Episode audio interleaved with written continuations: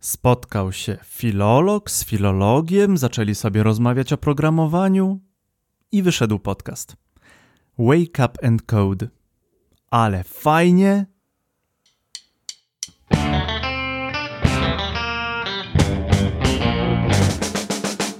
W zeszłym roku byłem na konferencji programistycznej, gdzie po raz pierwszy usłyszałem na żywo osobę, która miała ogromny wpływ na moją działalność w blogo i w podcastosferze. Łączy nas wiele, od wykształcenia, poprzez miejsce zamieszkania, do podobnej drogi do IT.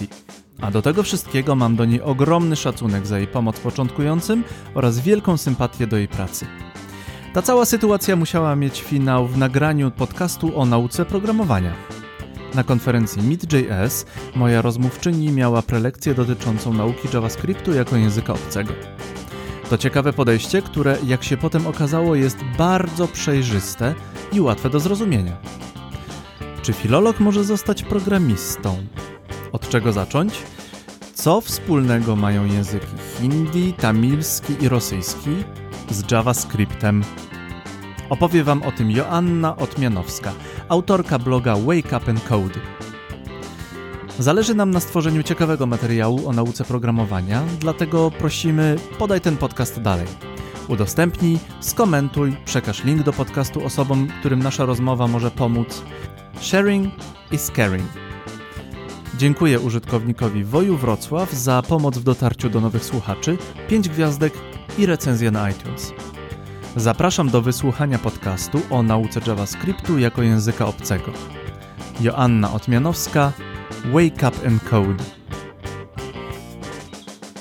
Dzień dobry, Joanno. Dzień dobry. Jak Cię miło gościć w podcaście Developer Wannabe. Mnie jest miło gościć w podcaście i serdecznie dziękuję za zaproszenie na samym początku. Myślisz, że musimy powiedzieć ludziom, kim jest Joanna Bochyńska, obecnie Otmianowska? Joanna Otmianowska z domu Bochyńska? Myślę, że musimy, bo aż tak bym nie oceniała swojej sławy, powiedzmy. Także kim jestem? Z zawodu jestem indologiem, a raczej indolożką, będąc poprawną feministycznie. Czyli jestem filologiem i mówię w języku hindi. Natomiast później, żeby trochę moją drogę zawodową naprostować, skończyłam stosunki międzynarodowe, no i później się tułałam po różnych firmach międzynarodowych, aż w końcu wpadłam na pomysł programowania i obecnie jestem front-end deweloperem, aktualnie na urlopie macierzyńskim. No a oprócz tego prowadzę bloga Wake Up and Code i grupę Programuj dziewczyno na Facebooku. I masz wuchtę po poznańsku, wuchtę członków w tej grupie. Tak, ile tam w grupie jest 18,5 tysiąca aktualnie dziewczyn, które są zainteresowane programowaniem, albo programują, albo o tym myślą, czyli taka społeczność, powiedzmy, zainteresowana IT, można to tak nazwać. A ja mogę ze swojej strony powiedzieć, że Twoja działalność i działalność Krzyśka Kępińskiego to są dwa główne czynniki, Wasza działalność. To są dwa główne czynniki, które wpłynęły na mnie i na założenie przeze mnie podcastu. Bardzo miło. I bloga. Miło. Super, super coś takiego słyszeć, bo tak jak się czasem pisze i mam takie chwile załamania, że nikt tego nie czyta, albo nikt na pewno tam nie wchodzi, albo nikt nie komentuje, to jak słyszę właśnie coś takiego, jak ty mówisz, albo dostaję jakąś wiadomość, że to mi pomogło, to naprawdę świetnie jest coś takiego usłyszeć. Bo robicie super robotę. Ty robisz super robotę. Ja ci powiem, że dosyć często zaglądam na Twojego bloga i jak czegoś nie łapię, to pierwsze co robię, wchodzę na Wake Up and Code i bardzo dużo rzeczy tam tłumaczysz i najbardziej cenię w tym wszystkim to, że trafiasz do mojej głowy. Może dlatego, że jesteś filologiem. Ja też jestem filologiem z wykształcenia. Może. Humanistyczne wibracje. Humanistyczne, tak. To, też jesteś filologiem. Ja też jestem filologiem. Ja jestem z kolei filologiem rosyjsko-ukraińskim. Rusycysta, ukrainista. O, tak mniej więcej można powiedzieć. W tym samym miejscu studiowaliśmy, w tym samym budynku. Na Niepodległości? Nie, w Cegielskim, bo tam, Cegielski. Ale tam też było jakiś rosyjski, tak, był koło nas. Tak. No i jesteś dobrym przykładem tego, że można powiedzieć, że filolog może zostać programistą. Może zostać programistą i to dlatego, że programowanie to są języki, a języki to jest programowanie i to się wszystko łączy. A my lubimy języki. Tak, dokładnie. Bo się fajnie uczyć języków. Tak, no dla mnie na przykład zawsze lubiłam się uczyć języków, jakby samego faktu uczenia się języków i no, poszłam potem na filologię, uczyć się hindi, uczyć się tamilskiego, natomiast to zupełnie nie były moje pierwsze języki, bo ja w liceum też byłam w klasie o profilu językowym, uczyłam się francuskiego, angielskiego, łaciny, maturę pisałam w ogóle z francuskiego, angielskiego, gdzieś tam cały czas te języki się kręciły, no i właśnie potem wpadłam na programowanie i tak mnie olśniło po jakimś czasie, że to w sumie jest bardzo podobne. Wiesz co, łączy nas jeszcze więcej, tak widzę, bo ja z kolei też byłem w liceum o profilu niemieckojęzycznym. Z kolei zdawałem maturę z angielskiego, potem rosyjski, ukraiński, pojechałem na 1,5 roku do Czech, gdzie nauczyłem się tego najpiękniejszego na świecie języka. I też w którymś momencie ogarniam, że jest bardzo dużo podobieństw w nauce języka i w nauce programowania. A moje serce zdobyłaś tym, że wystąpiłaś, to był MeetJS w zeszłym roku, tak? Tak, MeetJS, tak, zgadza się. I tam mówiłaś o tym, że uczenie się JavaScriptu i uczenie się języka obcego, no to jest niemal to samo. Tak, dokładnie. Taki był temat mojej konferencji. Ja z tą samą prezentacją potem wystąpiłam na JS Poland w Warszawie. Także jeżeli ktoś tam gdzieś znajdzie sobie w internecie, bo obie są na YouTubie, to jest dokładnie ta sama prezentacja. Tylko jestem w innym miesiącu ciąży. Ale tak, to jest dokładnie ta sama prezentacja. I ja w ogóle kiedyś miałam taki ambitny plan, żeby stworzyć cykle artykułów na bloga o tym. No na razie powstał jeden i mam nadzieję, że ta dzisiejsza rozmowa mnie zmotywuje do napisania w końcu drugiego, bo ja mam mnóstwo notatek, mam mnóstwo pomysłów, ale jakoś nie mogłam usiąść do tego, żeby stworzyć tą drugą część. No a wracając, no ja uważam, że JavaScript, jak już wspomniałam, jest jak każdy inny język. No język to jest coś, czym się komunikujemy, a tutaj po prostu komunikujemy się z naszą przeglądarką, a więc w jakiś sposób jest to tożsame, przynajmniej dla mnie, bo dlaczego ja widzę te podobieństwa? No ja jestem filologiem, jestem osobą, która siedzi w językach i myślę, że człowiek ma tendencję do dążenia, do czepiania się tego, co zna. Więc jako, że ja mocno znam języki, to ja bardzo widzę po prostu te podobieństwa, bo programowanie to była dla mnie taka terra incognita, po prostu zupełnie coś nowego, coś nieznanego i wynajdując takie elementy, które mi się wydawały podobne do tego, co znałam, to po prostu było mi łatwiej przetłumaczyć sobie, dlaczego coś tak się dzieje, dlaczego czegoś nie łapię, no na przykład, nie wiem, dlaczego muszę coś 100 razy powtórzyć, no czasem muszę, no w językach też tak czasem jest, że jakieś wyrażenie mi zupełnie nie wchodzi i musiałam powtórzyć. No i tak sobie po prostu starałam się oswajać programowanie, a właśnie bardziej JavaScript przez to, co znałam. No i tak mi właśnie wyszedł ten artykuł i ta prelekcja i ta nasza dzisiejsza rozmowa też. My ten link do artykułu zostawimy w opisie. Tak, zostawimy też link do twojej prezentacji. A ja proponuję, że będziemy mówić jak programiści, którzy są filologami albo filolodzy. Chryste, zawsze mam problem. Jak się mówi? Nie wiem, szczerze mówiąc nie wiem. Pani filolog i pan filolog, którzy mają do czynienia z JavaScriptem. Ja się będę wtrącał z rosyjskim, a ty będziesz mówiła o tamilskim, o hindi. I o hindi. Tak. O nauce programowania jako języka obcego. Ja w ogóle nie wiem do końca, jak nazwać ten podcast, wiesz? Czy jak filolog z filologiem, czy jak dev z niedewem, dev z devem. Jak wymyślamy, że języki są podobne, żeby humanistom było łatwiej. Tak, tylko tego nikt nie przeczyta, bo takiego opisu to nikt nie przeczyta. Tak. Nie, za długi opis to w SEO nie wejdzie. No ja myślę, że po prostu to jest trochę ta nasza rozmowa, myślę, przyda się osobom, które chcą właśnie sobie oswoić programowanie i się boją. Ja akurat dzisiaj odpisywałam na maile, które mi się zebrały, bo miałam przerwę wakacyjną i mnóstwo maili, które ja dostaję, to jest pytanie, ojej, czuję, że mi nie idzie, czy to jest normalne, albo mam kryzys, czy to jest normalne, albo nie rozumiem tego za pierwszym razem, czy to jest normalne.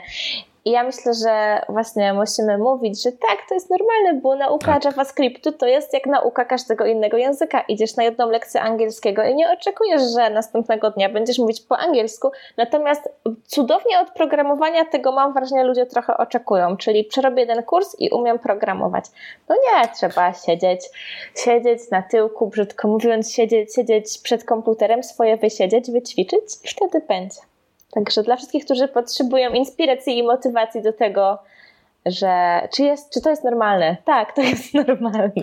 Tak, ja załamkę i zwątpienie w swoje myśli mam, w swoje umiejętności mam mniej więcej co rano, ponieważ przychodzę do pracy wcześniej, gdzie się uczę.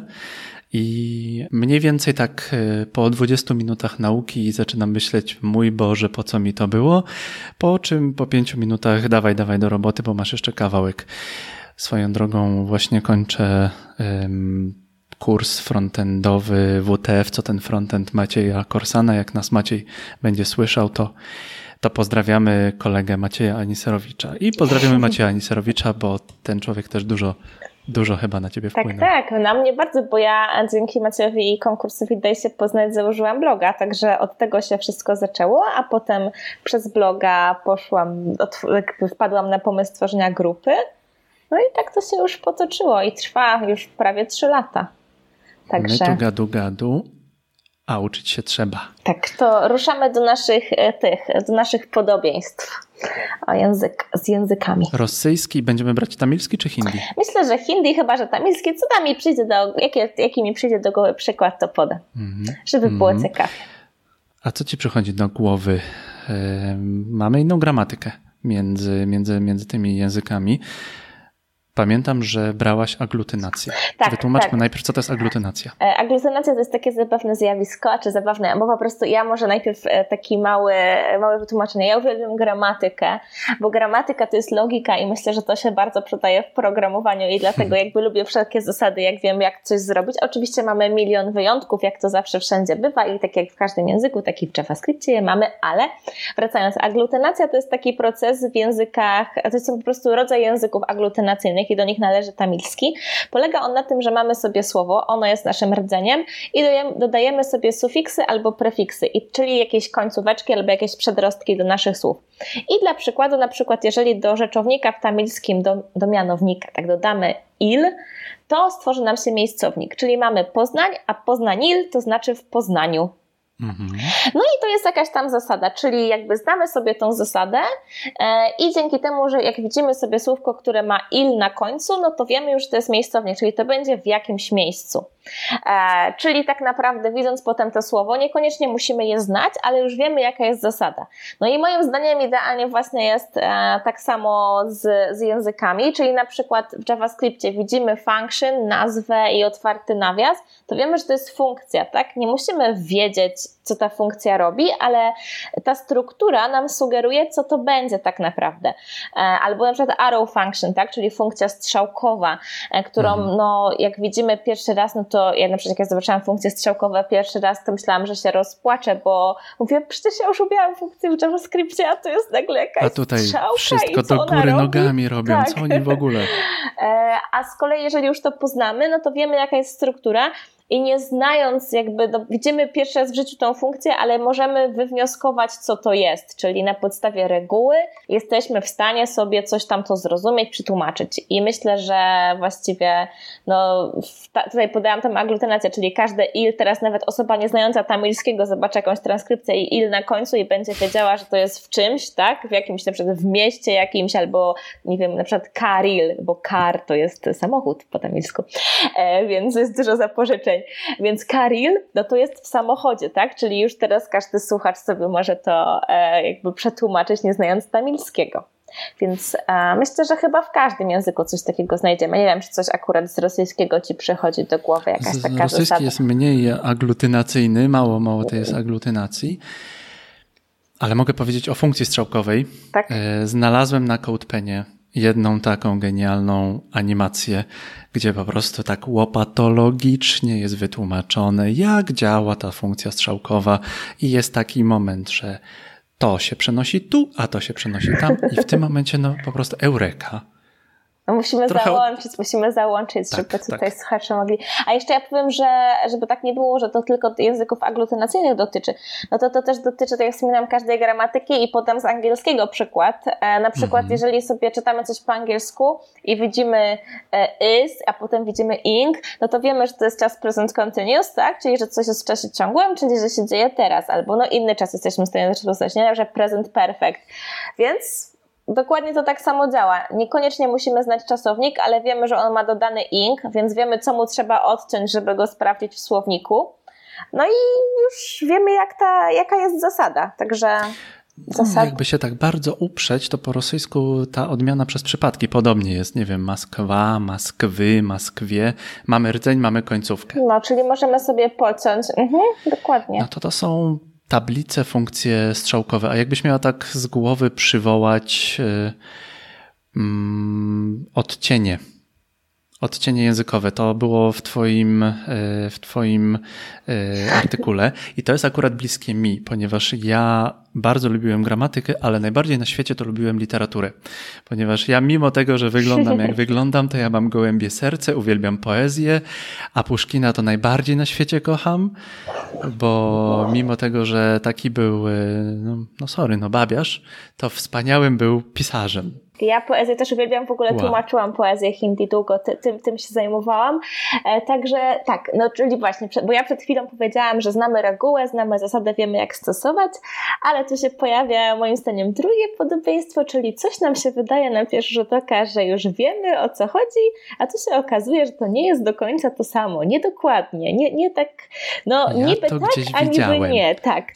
I właśnie no chociaż z hindi przykładem tutaj, który podawałam było w tej prezentacji, było prem i mohabbat, czyli to są dwa słowa określające miłość. Natomiast to nie jest taka miłość, że sobie możemy wymiennie stosować, bo prem zastosujemy gdzieś tam, no po prostu to są różne rodzaje miłości, tak? Jedna będzie miłością między kochankami, jedna będzie miłością rodzica do dziecka, no i tego lepiej nie mieszać. Drugim przykładem też bardzo fajnym i myślę bardzo specyficznym dla Indii jest taka pozostałość po systemie kastowym, czyli w ogóle w hindi się nie mówi na ty, tak jak po polsku, tylko na pan, pani po prostu się do siebie zwraca. Nie jest tak jak po angielsku, że jest po prostu you i wystarczy. Ale w hindi jest jeszcze taka zabawa, że mamy coś takiego jak tu i tum. I tu w teorii jest odpowiednikiem ty, a tum wy. Natomiast nie używamy tego tu, czyli tego ty, nawet jak przejdziemy z kimś na ty, tylko używamy tum, czyli mówimy do niego wy. Tak jakby, jeżeli powiemy to do trochę jak po rosyjsku. Tak, mówimy do niego wy. I to się bierze stąd, że mamy do niego szacunek, czyli na przykład, czy wy zrobicie, wy przyjacielu zrobicie. Dokładnie w ten sposób się ze sobą się gdzieś tam komunikujemy. Natomiast jeżeli byśmy powiedzieli na tu, na ty, to możemy dwie rzeczy zakomunikować. Albo, że obrażamy tę osobę, bo mówimy do niego takim ej ty, zrób coś. Albo z kolei tak mogą się powiedzieć kochankowie, którzy są bardzo blisko między sobą. Jesteś zakochani. Czyli jeżeli czytamy sobie podręcznik, szczególnie na przykład, który jest po angielsku, to mamy, że tu to znaczy you i tum to znaczy you. No i jak sobie będziemy tego tak swobodnie używać, to możemy kogoś niechcący obrazić. Także albo coś mu zasugerować. Albo mieć bardzo niedwuznaczną propozycję tak, na przykład. Tak, dokładnie. Więc niby coś się dzieje, a tutaj nie. No i myślę, że w rosyjskim coś, nie wiem, podasz coś, zanim zdradzimy o co chodzi. Oczywiście, ja miałem epizod nauki na Uniwersytecie Poznańskim, kiedy byłem tam na doktoracie. Robiłem doktorat z rosyjskiej poezji rockowej lat pierestrojki, bo to jest moja dusza rockowa. Od dziecka kocham rock'n'roll, no i musiałem po prostu o tym napisać doktorat. W rosyjskim to, co bardzo często studenci się mylą, to jest słowo balszoj i wieliki, bo wieliki nam się kojarzy ze słowem wielki. Balszoj to jest najczęściej coś, co wskazuje rozmiar. Mhm. Balszoj może być, nie wiem, ty malinkaja, ja balszoj, jesteś mała, a ja jestem duży. To najczęściej są rozmiary, kilogramy, nie wiem, wzrost. A słowo wieliki, które nam sugeruje po polsku, że coś jest ogromne, to jest raczej wyrażenie wielkości takiego uznania do kogoś. Takiego uznania, że ktoś jest, no coś a la, nie wiem, wielki pisarz, wielki artysta. To jest słowo wieliki. Ale żeby było tak prościej, to słowo lubić i w języku polskim jest kochać i lubić. I w tym momencie Rosjanie, którzy słyszą język polski, jak słyszymy, no lubię cię, Joanna, bo jesteś po prostu fajna. Jesteś świetnym człowiekiem, jesteś bardzo miłym człowiekiem. To jak oni słyszą, że ja cię lubię, to w tym momencie popadają w taki moment, taką lekką konsternację. Czy ja w tym momencie wyznałem ci miłość? Czyli jest inna moc, po rosyjsku, tak? To jest tak, no ja mam tutaj długopis, Rućka po rosyjsku, ja lubię Rućku, ja lubię ciebie. I to znaczy dosłownie kochać i kochać i lubić. Mhm. Po polsku mamy lubić i kochać, a po rosyjsku jest jedno słowo, lubić. Czyli i to są odcienie. Kiedy. Mhm.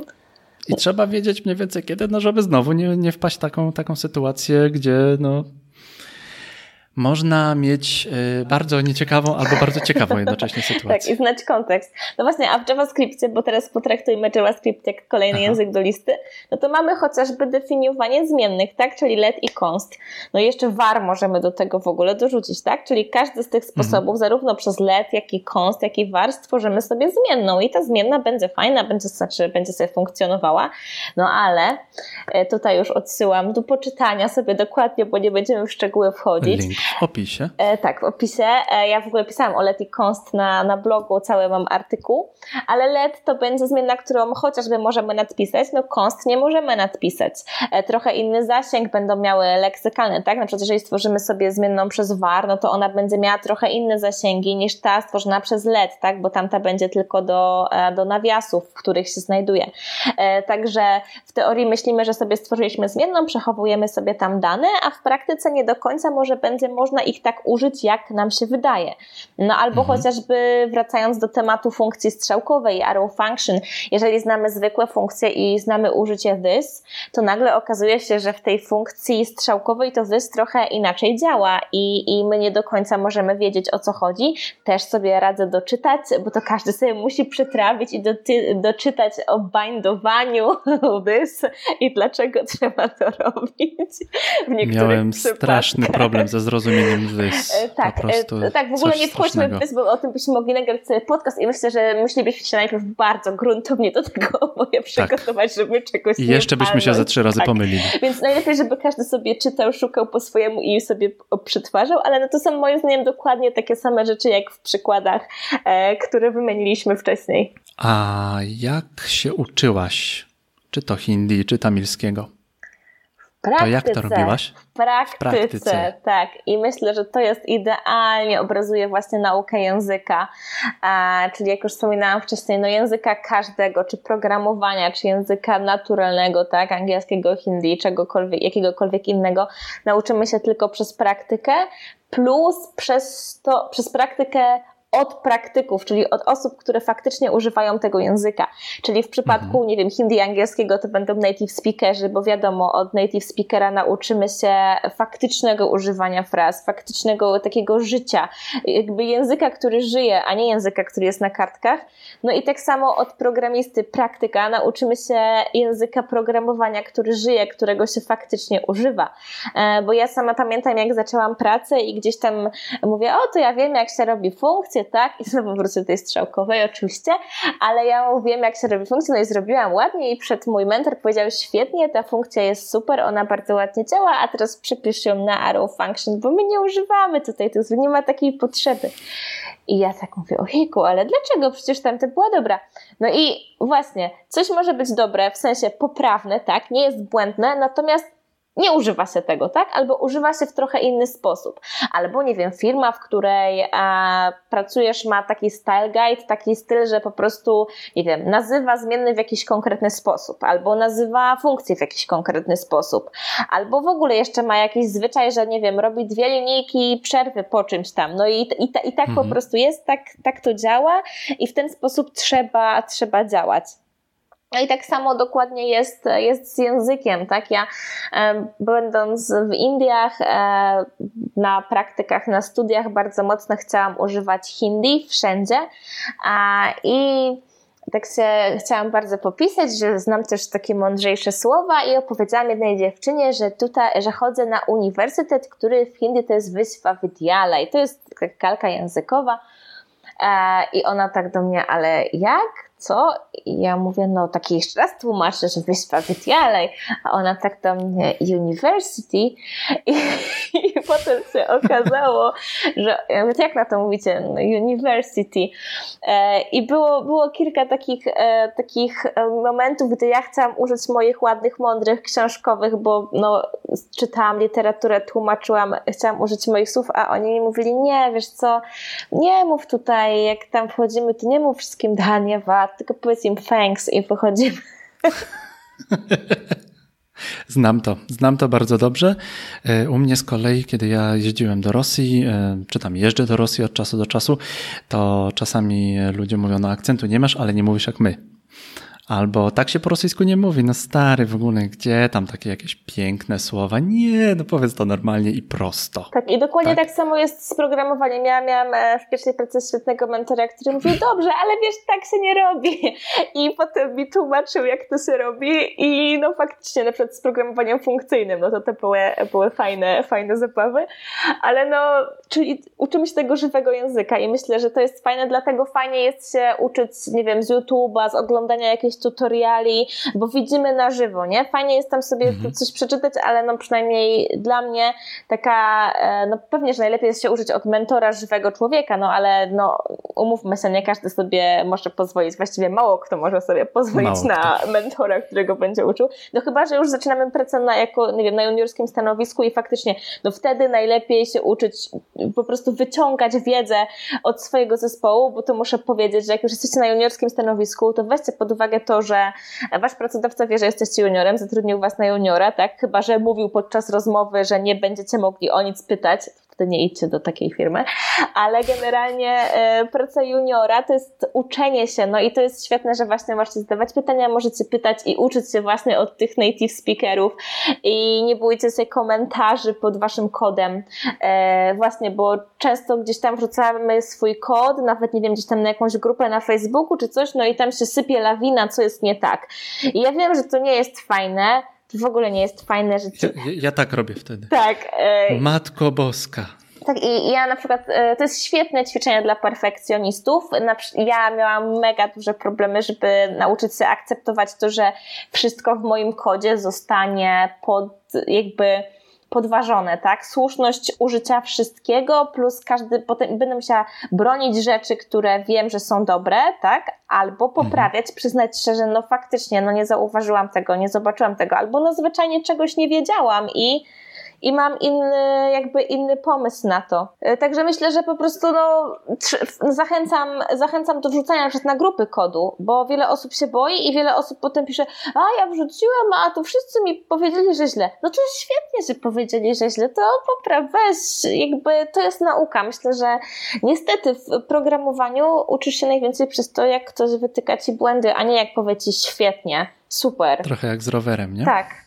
Jak się nie przewrócisz, to się nie nauczysz. Tak, nawet dzisiaj pisałam w jednym mailu, właśnie odpisując na maila, czy takie porażki i wieczne dylematy, czy to jest dla mnie na samym początku są normalne i właśnie mówiłam, że to jest jak z rowerem. No nie oczekujesz od siebie, że od razu pojedziesz, więc nie oczekuj od siebie, że od razu ruszysz z kopyta z programowaniem. Tak samo. Nie.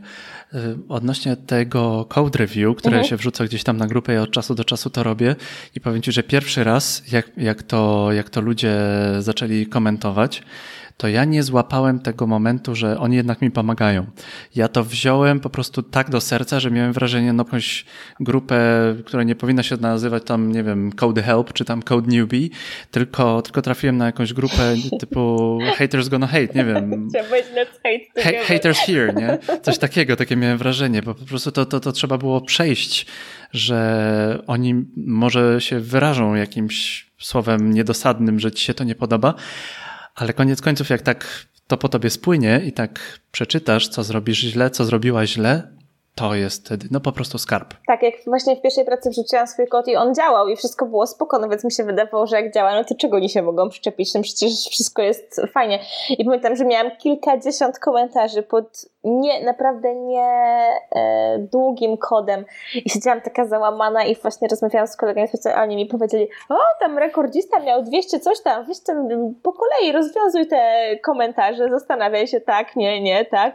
Ja wtedy też załapałam, że to jest część pracy, po prostu nie wiedziałam jak mocno, jeżeli nie jest się jedynym programistą w zespole, tak, jedynym samym i się samemu sobie robi, sprawdza i samemu się wdraża, to jaka cenna jest właśnie ta praca zespołu, praca innych, a właśnie jeżeli się uczycie sami, no to świetne są czy grupy na Facebooku, czy właśnie zaczepienie gdzieś tam kogoś na meetupie i podesłanie mu kodu i po prostu przyjmowanie z otwartymi ramionami tej krytyki. Myślę, a jaka jest najlepsza grupa na Facebooku do sprawdzania kodu? Programuj dziewczyno. Tak, myślałem. Chciałem powiedzieć, a oprócz Programuj dziewczyno? Ja, oprócz Programuj dziewczyno, to ja powiem szczerze, no, że ja nie korzystam, bo ja jak robiłam kurs parę lat temu, to gdzieś tam te zadania były sprawdzane wtedy przez mentorów czy przez współkursantów. Teraz ja na przykład wrzucam na GitHuba swoje rzeczy, więc jak ktoś ma ochotę i dzielę się tymi na blogu i na fanpage'u, więc jak ktoś ma ochotę przejrzeć, to zachęcam. Jak pracowałam nad moją aplikacją, nad Habit Trackerem, to zdarzyło mi się na przykład dostać maila, że hej, tutaj sprawdziłem twój kod, tutaj zmień to i tamto, albo podbij jakąś wersję biblioteki, bo ci się wszystko rozjedzie. I myślę, że takie jakby, gdybym dostała, 3 lata temu taką wiadomość, to bym pomyślała, ja tu się namęczyłam, aplikacja działa, a ktoś mi pisze, podbij sobie wersję biblioteki, a wiem, że teraz już wiem, że niepodbita wersja biblioteki może zrobić naprawdę wiele złego, więc podziękowałam. Także. A zakuwasz na pamięć? Zakuwałaś na pamięć, jak się uczyłaś? Jeśli chodzi o, tak, bo ja myślę, że takie zakuwanie na pamięć, jeśli chodzi o języki, no to czasem jest... potrzebne, tak? Znaczy ja nigdy nie byłam zwolenniczką i nie działało na mnie uczenie się typu mam listę słówek, muszę się nauczyć tej listy słówek i wyśpiewać te słówka, no bo ja mogę się tego nauczyć i jutro je napiszę na jakimś sprawdzeniu, tak, a pojutrze już nie będę żadnego z nich pamiętać. Więc dla mnie uczenie się na pamięć polegało bardziej na takim sobie osadzaniu gdzieś tam tych słów, tak? Czyli sobie opowiadałam jakieś rzeczy z użyciem tych słów, no i potem dzięki temu, że miałam całe zdania gdzieś tam wyćwiczone, to umiałam ich użyć. I myślę, że z programowaniem, czy z JavaScriptem jest podobnie, to znaczy trzeba gdzieś tam ileś razy sobie wbić, nie wiem, chociażby to jak się tworzy funkcje, tak, czyli że piszemy function, nazwa, otwieramy nawias, podajemy argumenty, otwieramy nawias klamrowy. Ja to teraz mogę powiedzieć, tak, ale jak się zaczynałam uczyć programowania, to bym nie mogła tak powiedzieć, tak, ale już tyle razy to zrobiłam i tyle razy sięgnęłam do tych materiałów źródłowych, z których się uczyłam, żeby sprawdzić syntaks. W ogóle sprawdzenie syntaksu to jest moim zdaniem normalna rzecz. Korzystanie z dokumentacji to jest w ogóle rzecz, którą się robi non-stop. Ja na przykład... Ja jeszcze pokazuję taką jedną bardzo pozytywną rzecz. Kartka i długopis. Tak, ja też mam notatki, które będę do podcastu. Mam tutaj wszystko wypisane. Kartka i długopis. Ja na przykład wiecznie sprawdzam, bo nigdy nie pamiętam, jak jest, się chyba nazywa po polsku operator trójskładnikowy. Ternary operator, tak? Czyli, że nie piszemy if, else, tararara, tylko sobie robimy znak zapytania albo 2 kropeczki, to ja zawsze sprawdzam, czy najpierw jest znak zapytania, czy nie wiem, jakoś to tak, nie mogę tego zapamiętać. Zakładam, że nastąpi dzień, w którym ja to zapamiętam i nie będę wpisywała ternary operator w Google. Ale no generalnie tak się robi i z językami tak jest, z językami obcymi, no mi pomagało właśnie opowiadanie sobie, nie wiem, idę i staram się użyć nowych słówek, tak, żeby w jakiejś tam takiej żywej sytuacji, natomiast z programowaniem to myślę może być fajny pomysł, nie wiem czy ktoś skorzysta, ale się podzielę moją propozycją, na przykład kiedy miałam problem z załapaniem takich logicznych zagadek, może takiego rozkładania problemu na czynniki pierwsze, to starałam się znaleźć takie problemy w życiu codziennym, czyli na przykład, nie wiem, jechałam windą i mówiłam sobie, czyli jaki kod musiał być napisane, żeby ta winda się zatrzymała na tym piętrze, nie? Czyli co? Musiałabym mieć jakiś zbiór ze wszystkimi piętrami, tak? Później musiałaby być jakaś pętla, w której się zaznacza, które piętro byłoby wybrane, tak? I potem ona by leciała, sprawdzała, jaki argument został podany, że na przykład drugie piętro, no i wtedy by się zatrzymywała, tak? Czyli takie, no wiadomo, no, że ja nie napisałam windy w JavaScriptie, ale to jest coś, co uczy takiego, myślę, logicznego myślenia i trzeba tak trochę sobie powyszukiwać, zmusić umysł, żeby, no, to jest w pewnym momencie nauczenia się w końcu czegoś na pamięć, tak? No bo nie ukrywajmy, algorytmy to jest coś, co ćwiczymy i w końcu uczymy się na pamięć, jak to wykorzystywać. I tak samo właśnie jest w językach. Ja mogę przekazać taką wskazówkę, która jest jakby jeszcze o jeden stopień niżej niż ty mówisz. To Maciej Korsan, znowu pozdro Korsan, jesteś super facet. Maciej Korsan w swoim kursie dał jedno takie zadanie domowe, myśl jak programista. Czyli idę do domu, co robię? Biorę prawą nogę, stawiam. Biorę lewą nogę, stawiam. I robisz na przykład pętlę, że idziesz do domu, tak? Wyciągam, tam biorę dłoń i wyciągam z kieszeni klucze, żeby otworzyć dom. Coś takiego. No powiem ci, że to bardzo rozwija, bo rozbijanie zadań na maluteńkie zadania, no prawie że na oddechy, bardzo dobrze robi, bo w którymś momencie łapiesz, jak to wszystko tworzy tę większą całość. Tak, i to są rzeczy, których nie ćwiczymy na co dzień, tak? Bo my sobie tego nie mówimy, a jak się na tym skupimy, tak, robimy to automatycznie, zupełnie, a jak się skupimy, to naprawdę można sobie świetnie wyćwiczyć. Ja na przykład mam też taki system, że no tak samo podchodzę do bardziej złożonych zadań w pracy, czyli mówię sobie, czyli mam problem, tak? Co muszę zrobić? Czyli coś tam nie działa. I się cofam do punktu, w którym mam tylko dwa składniki, które już umiem rozwiązać, tak? Czyli umiem na takie mniejsze rzeczy to podzielić, że i też wtedy już umiem zadać jakieś konkretne pytanie, tak? Bo pytanie, nie wiem jak to zrobić i czego nie wiesz, wszystkiego, to nie jest pytanie, tak? Które nam pomoże, więc też to rozkładanie i to ćwiczenie uczy nas zadawać pytania, tak? Czyli wracając do tego twojego przykładu z chodzeniem, tak? Czyli jak ktoś powiedział, nie wiem, wyjść z domu, no to czego nie wiesz? No niczego nie wiem. A tu nie wiem, jak postawić prawą nogę, to już możemy bardziej szczegółowych instrukcji udzielić delikwentowi, który ma problem. No i JavaScript tak samo.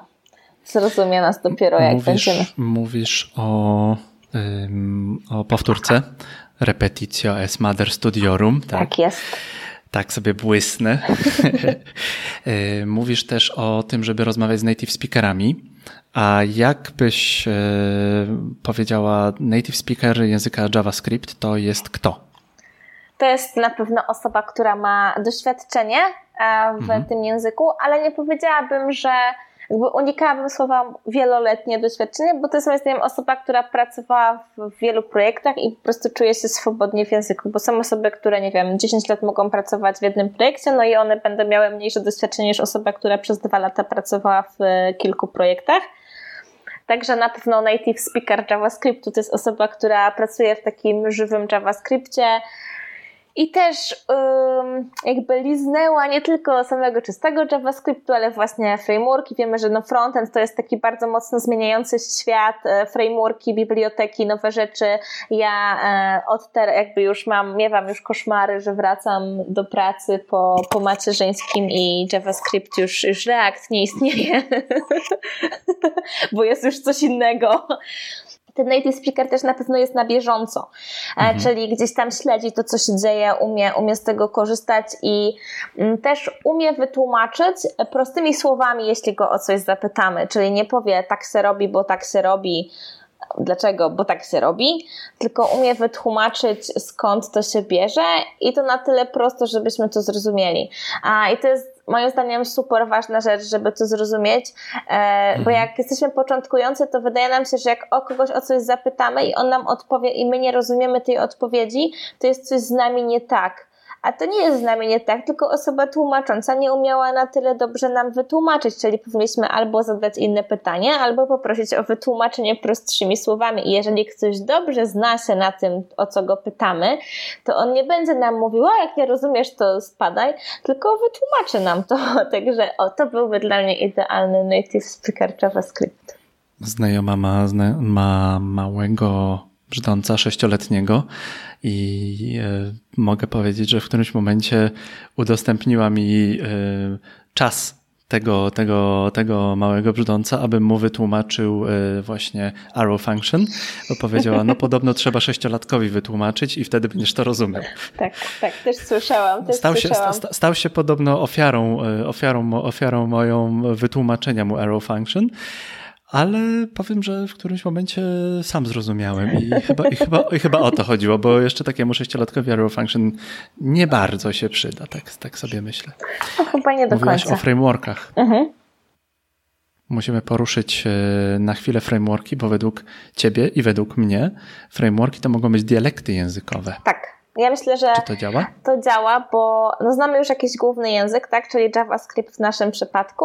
No i w tym momencie idziemy sobie dalej, tak? Czyli uczymy się niesławnego jQuery, uczymy się Reacta, uczymy się Angulara, uczymy się jakiejkolwiek innej biblioteki, czy też frameworku. Ale mamy podstawy. I co nam dają te podstawy? Podstawy nam dają to, że mimo, że nie znamy konkretnego dialektu, tak, nie musimy znać Vue. Ja na przykład nie znam Vue, ale gdybym zobaczyła, jestem w stanie rozpoznać, że to jest JavaScript. Jestem w stanie, myślę, dojść mniej więcej o co chodzi. Pewnie musiałabym mieć dokumentację, musiałam mieć inne rzeczy, ale nie uczę się już tego od zera. Ja w pracy na przykład trafiłam na taki twór, którym jest Backbone, gdzie myślałam, że nie będę się już musiała uczyć takich starszych, ładnie ujmując to, technologii. No i robiłam te rzeczy w Backbone, mimo że go wcześniej nie znałam. Poczytałam dokumentację, zobaczyłam przede wszystkim użycie, tak? I na podstawie takiej, powiedzmy, kalki sobie tam swoje rzeczy pisałam. I tak samo jest z językami. Ja się uczyłam hindi, byłam w Indiach, potem byłam w Pendżabie, w Amrytszarze i tam rozmawiałam sobie z ludźmi i oni mówili, a ty mówisz w Pendżabie. Ja mówię, nie mówię w Pendżabie, mówię w hindi. Natomiast rozumiałam ich, tak? Czyli jesteśmy w stanie zrozumieć, mimo że nie mówimy, tak? W tym dialekcie. Ja jestem w stanie gdzieś tam mniej więcej załapać, o co by chodziło Ślązakom, gdyby mówili do mnie gwarą. Mimo że ja sama w gwarze nie znam nic, tak? Ale znam ten trzon, od którego te języki odchodzą. No i gdzieś tam są wspólne elementy, którymi mogę się posługiwać, żonglować i dzięki temu mi coś tam wyjdzie. A gdy uczysz się czegoś tam, masz jakieś rytuały odnośnie tego, jak się uczysz, jak się programujesz, coś nie wiem, oprócz kaczuszki masz coś, czemu tłumaczysz? Teraz dam synkowi do kąpieli, musimy się wymieniać, ale bo ja w ogóle jestem fanką planowania i wyrabiania nawyków, bo właśnie wspominałam wcześniej moją aplikację Habit Tracker, która służyła właśnie do wyrabiania dobrych nawyków. Jestem ogólnie zafascynowana metodą nauki, jaką jest praca głęboka, czyli deep work. To jest takie pojęcie wprowadzone przez Cala Newporta.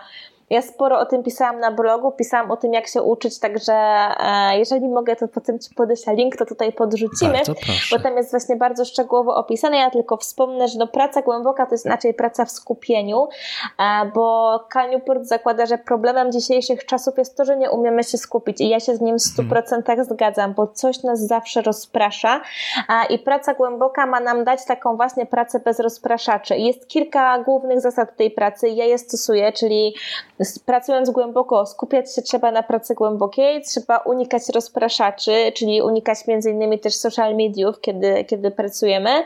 Tak, trzeba dać sobie szansę na nudę, co może być dziwne, ale my się nie umiemy dzisiaj nudzić i ja się właśnie staram to wdrażać, czyli czasem sobie po prostu zwyczajnie siedzieć i nic nie robić i dać umysłowi przetrawić to wszystko, czego się uczyliśmy. Szczególnie jak miałam okresy, gdzie musiałam się bardzo intensywnie uczyć właśnie czy JavaScriptu, albo nie wiem, przygotowywałam się do rozmowy kwalifikacyjnej, albo musiałam bardzo szybko coś nowego przyswoić, to wydaje mi się, że taki detoks umysłowy, gdzie siadamy i nic nie robimy, do tego się trudno zmusić, ale to daje świetne efekty, bo wtedy mózg ma szansę sobie coś przetworzyć. No i jakby trzeba się pozbyć tych zajęć płytkich, tak? Czyli nie wpadać w pułapkę, odpisałam na 10 maili, no to świetnie, praca zrobiona, albo no to przy pracy, tak? A przy programowaniu, no to ja wiem, że teraz sobie pewnie strzelam w kolano, ale jak ktoś wchodzi na mojego bloga i zamiast się uczyć, to czyta motywacyjne artykuły, to nie jest nauka, to nie jest posuwanie się do przodu. Artykuły motywacyjne czy inspirujące są fajne, sama takie czytam, lubię takie czytać i lubię takie pisać, jak pewnie wiecie, bo to jest większość moich artykułów na blogu, natomiast one nie uczą nas programowania i po przeczytaniu takiego artykułu on jest może być świetnym przerywnikiem, ale wracajmy i faktycznie te 30 minut kodujmy, tak? I ja jestem fanką akurat takiej pracy głębokiej, to jest taki typ rytmiczny, czyli na przykład zakładam, że nie wiem, codziennie rano o tej godzinie będę się uczyć i to się u mnie sprawdza najlepiej. Ja lubię pracować w rytmie, bo ja działam na zasadzie wszystko albo nic i na przykład jak sobie założę, że będę chociażby 15 minut dziennie kodować, ale codziennie, tak żeby odhaczać ptaszki na liście, to wtedy to robię, a jak sobie powiem, kiedy będę miała ochotę, no to ta ochota nie przychodzi. Nie przychodzi, a tak. Potem się znajduje jeszcze bardzo dużo innych rzeczy, które cię rozpraszają, nie pozwalają i potem tydzień mija, a potem masz jeszcze problemy, bo na przykład niektórzy mają wyrzuty sumienia, że się nie uczą. Tak, dokładnie. Tak? Ja właśnie jeszcze chciałam, bo akurat wczoraj słuchałam świetnego podcastu i sobie zapisałam, to jest w ogóle podcast Melissy Monty, Mind Love się nazywa. Ogólnie zapisujemy. Tak, ogólnie cały podcast jest o takim balansie, równowadze w życiu, a odsłuchałam odcinka, który się nazywa Tech Addiction and Detox i właśnie ona rozmawia z nim, z autorem książki, teraz tego akurat nie zapisałam, jak on się nazywa, ale rozmawiają o tym właśnie, że dzisiaj wszyscy są uzależnieni właściwie od takich wszelkich urządzeń, komórka, laptop, tablet i że przez to się nie umiemy się uczyć, nie umiemy się skupić, nie umiemy czytać książek i powinniśmy z tym walczyć, bo to niestety niszczy naszą zdolność do skupiania się, także nie umiemy się skupić nawet potem przez 5 minut i oni bardzo mocno tam polecają technikę Pomodoro, którą ja też lubię, czyli sobie wyznaczamy sobie gdzieś tam granice, kiedy się uczymy, kiedy się nie uczymy, czyli zaczynamy, że 20 minut nauki, 5 minut przerwy, 20 nauki, 5 przerwy, to możemy sobie modyfikować i to naprawdę dla mnie było mega zaskakujące, jak zaczęłam to stosować, że naprawdę po 2 minutach, i to samo mówi tam w tym wywiadzie właśnie ten człowiek, że po 2 minutach już chciałam sięgnąć do telefonu, mimo że nie musiałam nic tam zrobić w nim, ale tak po prostu nawyk. Całkiem niedawno w pracy musiałem sporządzić bardzo duży dokument w języku angielskim i był to jeszcze dokument angielski dla Brytyjczyków, więc musiało być po prostu wszystko przepięknie zrobione. Idealnie, wspaniale. Jeszcze chciałem zrobić to tak dobrze, żeby potem to oddać swoją drogą nosicielowi języka, native speakerowi, żeby miał mniej roboty. Kiedy nie robiłem tego w Pomodoro, to mi zajęło, jedna część tego dokumentu zajęła mi 2 dni. Kiedy zacząłem robić to w Pomodoro, zajęło mi to 4 godziny. Z 2,5-godzinnymi przerwami po 2 cyklach po 25 minut. Pomodoro, ten człowiek, który wymyślił Pomodoro i rozpropagował, to powinien dostać Nobla chyba z ekonomii. Takie mam wrażenie. Z ekonomii naszego czasu. Sprzedaż twojego własnego czasu, pomysł, że to jest twój czas i poświęć ten czas na to, co chcesz robić. To jest takie proste, a jesteśmy w takich czasach, że musimy o tym przeczytać albo usłyszeć, żeby zacząć to stosować. Tak. Swoją drogą jeszcze od początku roku mam takie postanowienie, to jest inspiracja Pata Flynna, chyba najfajniejszego albo jednego z najfajniejszych podcasterów na świecie. 1 godzinę dziennie nie myślę, albo staram się nie myśleć i to najczęściej jest, kiedy idę do pracy albo z pracy, bo mniej więcej mam 30 minut piechotą do pracy i w tym momencie, ja też jestem biegaczem, to powiem, że wysiłek fizyczny wpływa na moją głowę tak, że mi po pierwsze głowa odpoczywa, a po drugie kmini. Albo wpadam na jakieś genialne rozwiązanie czegoś, co tak zupełnie znikąd. Jakiegoś problemu. Idziesz albo biegasz i nie myślisz o pracy. I w tym momencie głowa odpoczywa. I wspaniałe rzeczy się wtedy dzieją.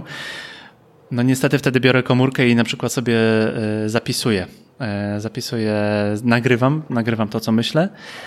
Albo jeżeli jest to spacer, to po prostu biorę taki kawałek papieru i zapisuję to na kartce, bo to też jest pamięć.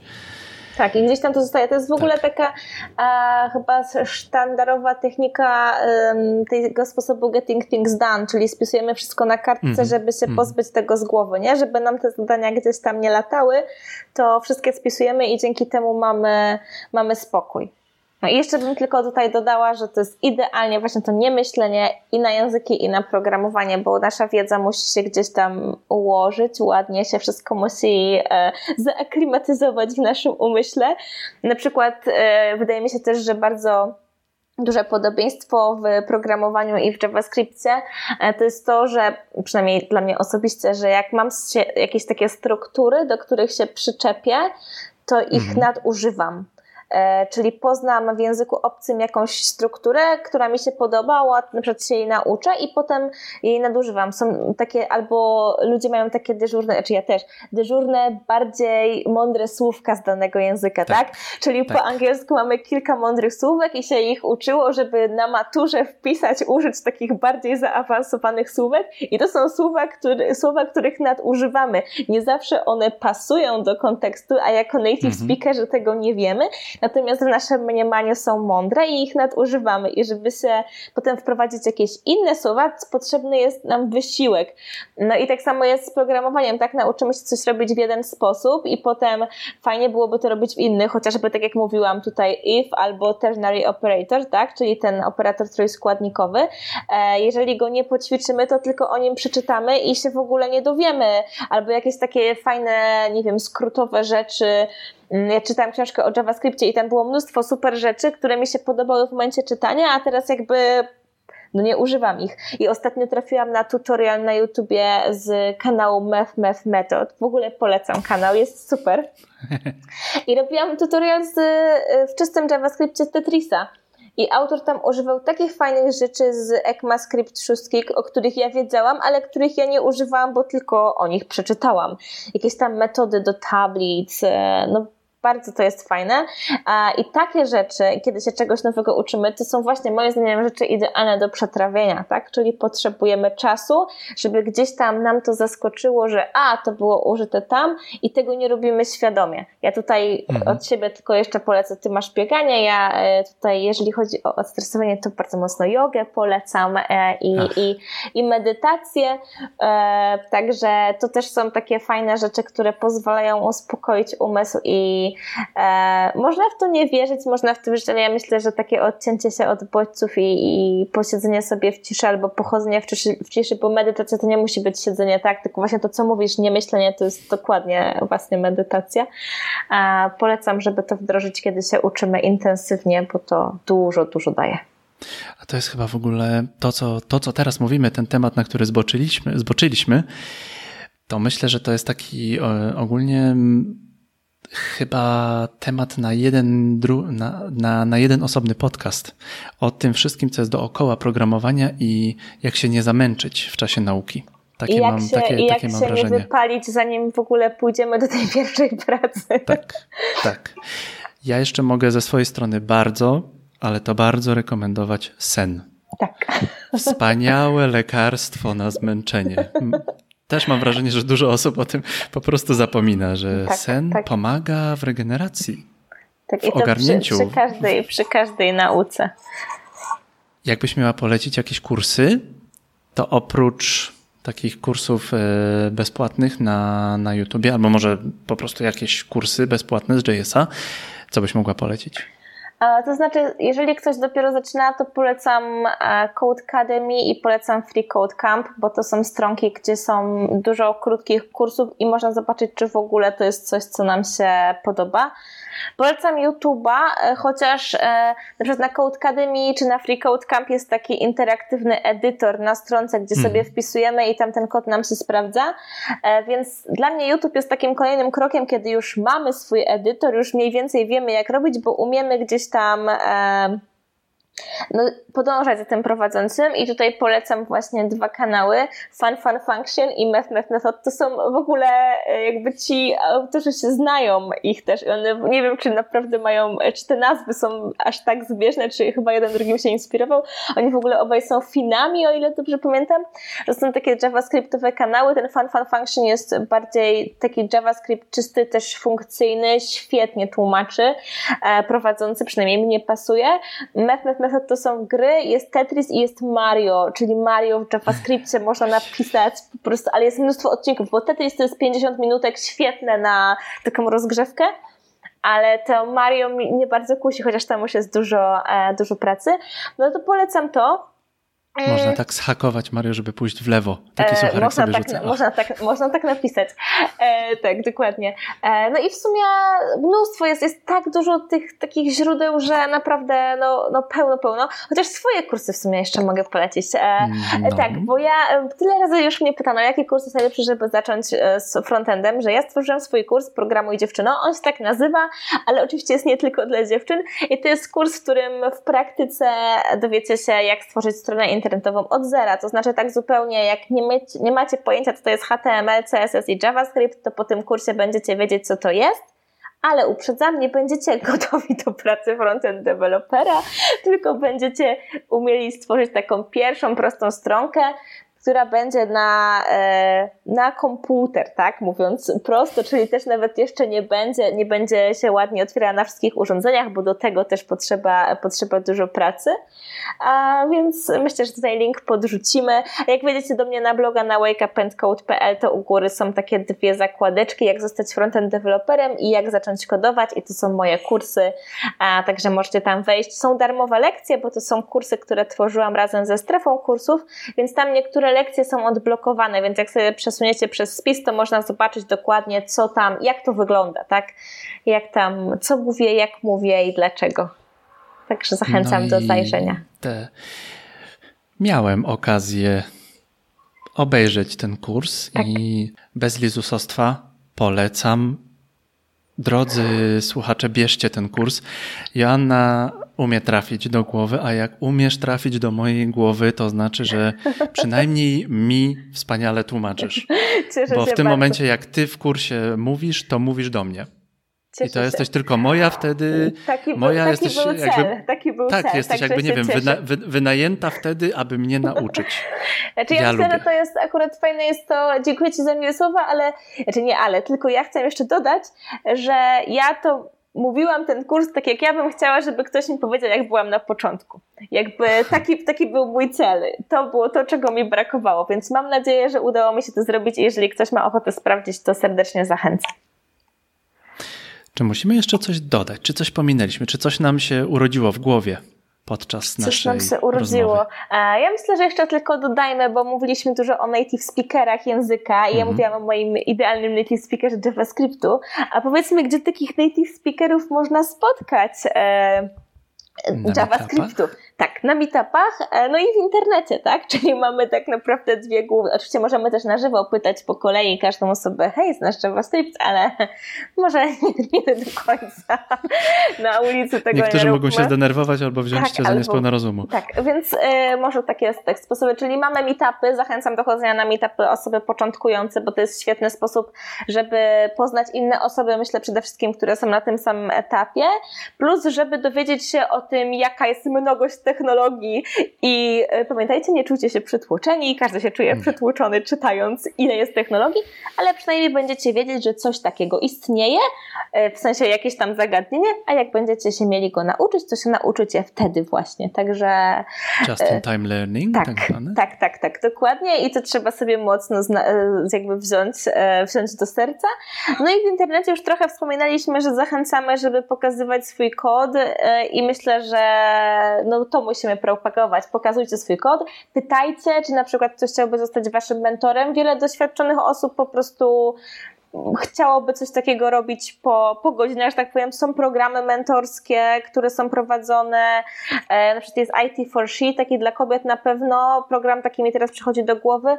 Facebook wprowadził w grupach zakładkę mentoring, na przykład na Programuj dziewczyno mamy taką zakładkę i tam można wejść i można zgłosić swoją kandydaturę jako mentor i jako mentee, tak? Czyli ten mentorowany, i tam wtedy Facebook wysyła przypomnienia, że hej, sprawdź co u twojego mentee, albo że pytaj mentora o coś tam, więc szukajmy, nie bójmy się, jakby to, co może nas spotkać najgorszego, to po prostu nikt się nie zgłosi, albo osoba, do której kierujemy pytanie, powie nie mam czasu, a może powie, że ma czas, także pytajmy, próbujmy. Jeszcze mamy takie fajne grupy jak Geek Girls Carrots, czyli tak karotki wspierające kobiety w IT, i jeszcze taką grupę, do której ty masz wielki sentyment, bo tam bardzo pomagałaś.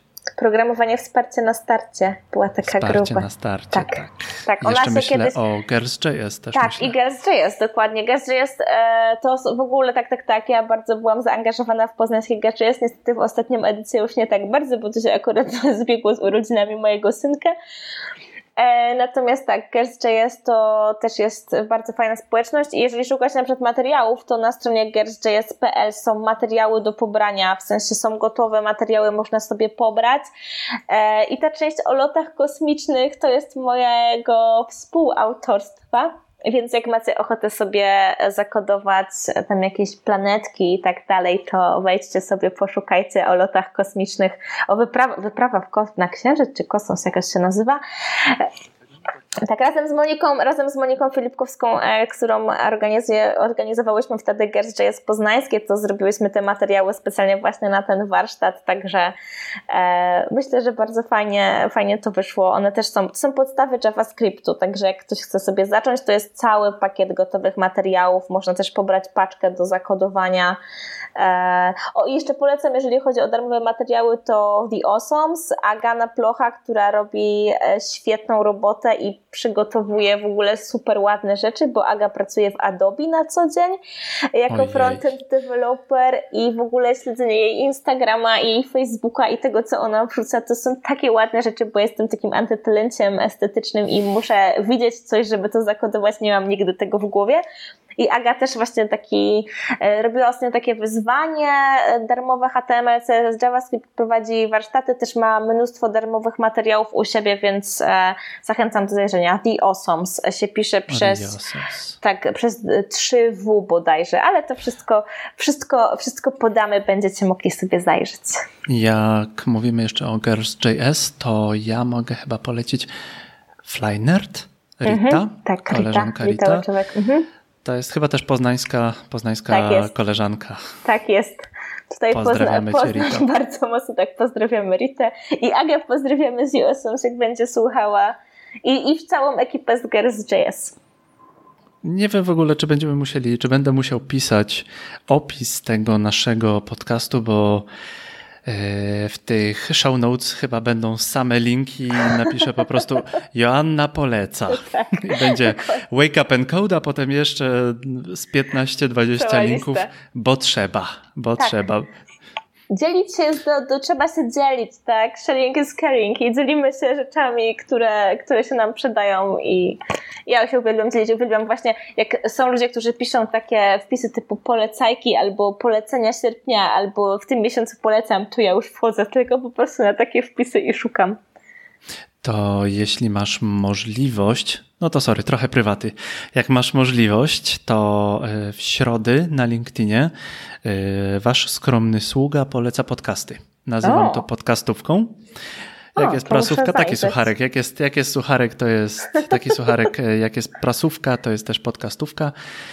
Poznańscy podcasterzy, pyrkasterzy, bo pyry takie poznańskie, polecają najczęściej podcasty.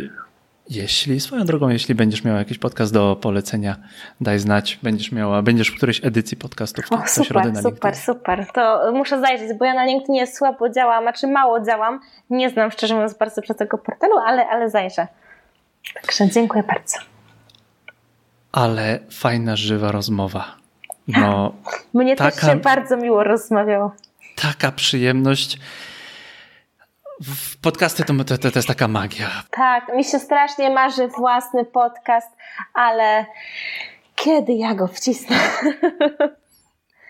Bardzo cię dobrze rozumiem. Pewnego dnia. Pewnego dnia, daj znać, ja ci bardzo chętnie pomogę. Na pewno się odezwę. To ja się wtedy odwdzięczę tobie tym, co ty mi dałaś przez Wake Up and Code. Super, ale ja myślę, że niestety podcast będę mogła dopiero zacząć nagrywać, jak będę miała kogoś, kto będzie mi to wszystko składał, bo ja tego tak nie lubię. Myślę, że się dogadamy. Dobra, trzymam za słowo, wszystko jest nagrane. Mamy, wypuszczę. Postaram się zrobić jak najmniej edycji. Dobra. Joanna Otmianowska z domu Bochyńska, autorka Wake Up and Code, blog, który miał największy wpływ na powstanie mojego bloga. Bardzo ci dziękuję za tę godzinę rozmowy i za tę tonę materiałów, tonę fajnej energii, tonę radości i 1000 linków, które będziemy wrzucać do opisu. Dziękuję ci bardzo. Ja również bardzo dziękuję. Bardzo miło mi się rozmawiało. Linkami cię zaraz zasypię i pozostaje mi tylko życzyć ci powodzenia w dalszym prowadzeniu podcastu, bo podziwiam ogromnie za systematyczność, za to, że masz do tego takie ogromne serce i po prostu jesteś tym całym sobą. I myślę, że to jest super. Dziękuję ci bardzo, Joanno. Wam też bardzo dziękujemy. Jeśli wam się podobał ten podcast, to myślę, że możecie pomóc nam rozprzestrzenić go w jakiś sposób. Opowiedzcie o tym swoim znajomym, opowiedzcie o tym podcaście ludziom, którzy jeszcze na przykład z jakichś dziwnych powodów, ale nie znają Joanny. Albo na przykład możecie udostępnić, możecie zalajkować, skomentować, podajcie dalej, bo po to jest ten podcast, nazywa się Developer Wannabe i w dużej części jest przeznaczony dla osób, które się uczą programowania. A Joanna się dzisiaj podzieliła taką ilością informacji, że po prostu grzech by było nie podać dalej. Do usłyszenia, Joanna. Dziękuję ci bardzo. Dziękuję bardzo. Cześć. Cześć.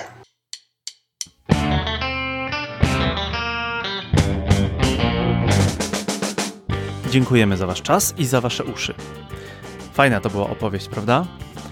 Jeśli jest w twoim otoczeniu ktoś, kto mógłby skorzystać na naszej rozmowie, podaj mu ten podcast, prześlij mu link, udostępnij, skomentuj, pomóż nam rozprzestrzenić tę fajną myśl Joanny o nauce JavaScriptu jako języka obcego. Będziemy bardzo wdzięczni za wasze opinie, będziemy bardzo wdzięczni za to, jeśli gdzieś skomentujecie, może się z czymś nie zgadzacie, dajcie nam znać.